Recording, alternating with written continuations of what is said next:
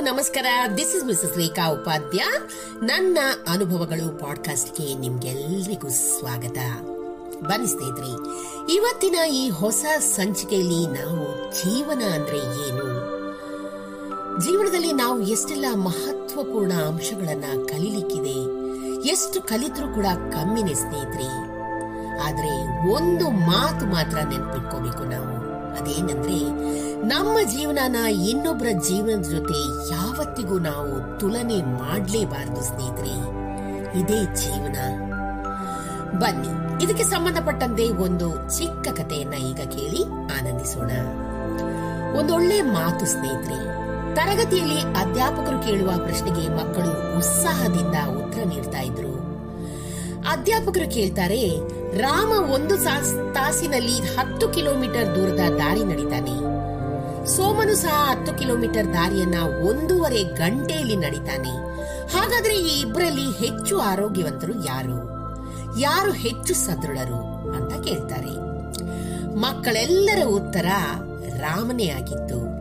ಆಗ ಅಧ್ಯಾಪಕರು ನಸು ನಗುತ್ತಾ ಹೇಳ್ತಾರೆ ಅಲ್ಲ, ಈಗ ರಾಮನು ನಡೆದ ಹತ್ತು ಕಿಲೋಮೀಟರ್ ದಾರಿ ಒಂದು ಸಪಾಟಾದ ರಸ್ತೆ.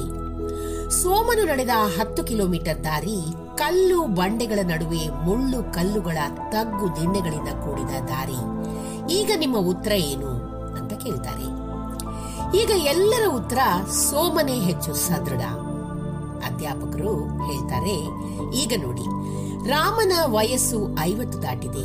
ಮತ್ತು ಸೋಮನ ವಯಸ್ಸು ಇಪ್ಪತ್ತೈದು ವರ್ಷ. ಈಗ ಹೇಳಿ, ಯಾರು ಹೆಚ್ಚು ಆರೋಗ್ಯವಂತರು? ಮಕ್ಕಳೆಲ್ಲರೂ ಈಗ ರಾಮನ ಕಡೆ ಕೈ ತೋರಿಸಿ ಹೇಳ್ತಾರೆ, ರಾಮ ಅಂತ. ಅಧ್ಯಾಪಕರು ಮಾತು ಮುಂದುವರಿಸ್ತಾ ಹೇಳ್ತಾರೆ, ಮತ್ತೆ ನೋಡಿ, ರಾಮನ ತೂಕ ಐವತ್ತು ಕೆಜಿ ಆದ್ರೆ ಸೋಮನ ತೂಕ ಎಂಬತ್ತೈದು ಕೆಜಿ. ಈಗ ಎಲ್ಲರ ಉತ್ತರ ಸೋಮ.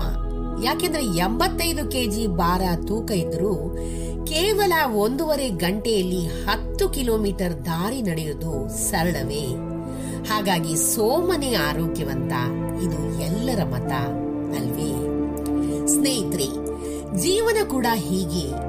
ನಾವು ಹೇಗೆ ಒಬ್ಬರ ಬಗ್ಗೆ ಹೆಚ್ಚು ಹೆಚ್ಚಿನ ಮಾಹಿತಿಯನ್ನ ಪಡಿತೀವಿಯೋ, ಹಾಗೆ ಅವರ ಗುಣ ದೋಷಗಳನ್ನು ಕೂಡ ಪಡಿತೀವಿ.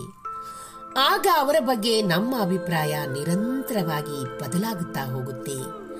ಹಾಗಾಗಿ ಯಾರನ್ನು ಕೂಡ ನಂಬುವ ಮೊದಲು, ಯಾರ ಬಗ್ಗೆಯೂ ಆತುರದಿಂದ ಮಾತು ಜಾರಿಸುವ ಮೊದಲು ಸ್ವಲ್ಪ ವಿಚಾರ ಮಾಡಿ ಕಮೆಂಟ್ಸ್ ಪಾಸ್ ಮಾಡಿದ್ರೆ ಒಳಿತು.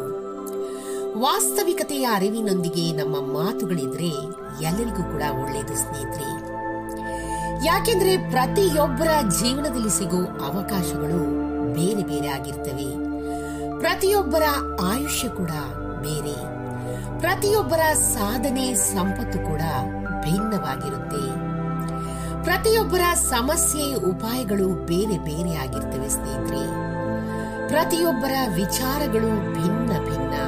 ಹೀಗಿರುವಾಗ ನಮ್ಮ ಆರೋಗ್ಯದ ಸಂಪತ್ತಿಯ ಪರಿಸ್ಥಿತಿಯ ಅಥವಾ ಜೀವನದ ಶ್ರೇಷ್ಠತೆಯ ತುಲನೆ ಖಂಡಿತ ಮಾಡೋದು ಬೇಡ. ನೀವು ಸರ್ವೋತ್ತಮರಾಗಿದ್ದೀರಿ. ನೀವು ಹೇಗೆ ಜೀವಿಸ್ತೀರೋ ಹಾಗೆ ಜೀವಿಸಿ.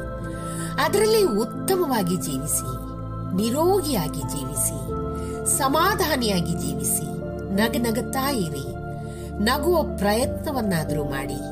ಆದರೆ ನಿಮ್ಮ ಜೀವನವನ್ನು ಮಾತ್ರ ಇನ್ನೊಬ್ಬರ ಜೀವನದ ಜೊತೆ ಖಂಡಿತ ತುಲನೆ ಮಾಡಬೇಡಿ ಸ್ನೇಹಿತರೆ. ಇದುವೇ ಜೀವನ. ಇದೇ ನಿಜವಾದ ಜೀವನ ಸ್ನೇಹಿತರೆ. ಈ ಸಂಚಿಕೆ ನಿಮ್ಗೆ ಇಷ್ಟವಾಗಿದ್ದಲ್ಲಿ ದಯವಿಟ್ಟು ಇದನ್ನ ಲೈಕ್ ಮಾಡಿ, ಶೇರ್ ಮಾಡಿ ಹಾಗೂ ನನ್ನ ಪಾಡ್ಕಾಸ್ಟ್ ಅನ್ನ ಫಾಲೋ ಕೂಡ ಮಾಡಿ ಸ್ನೇಹಿತರೆ. ಧನ್ಯವಾದಗಳು.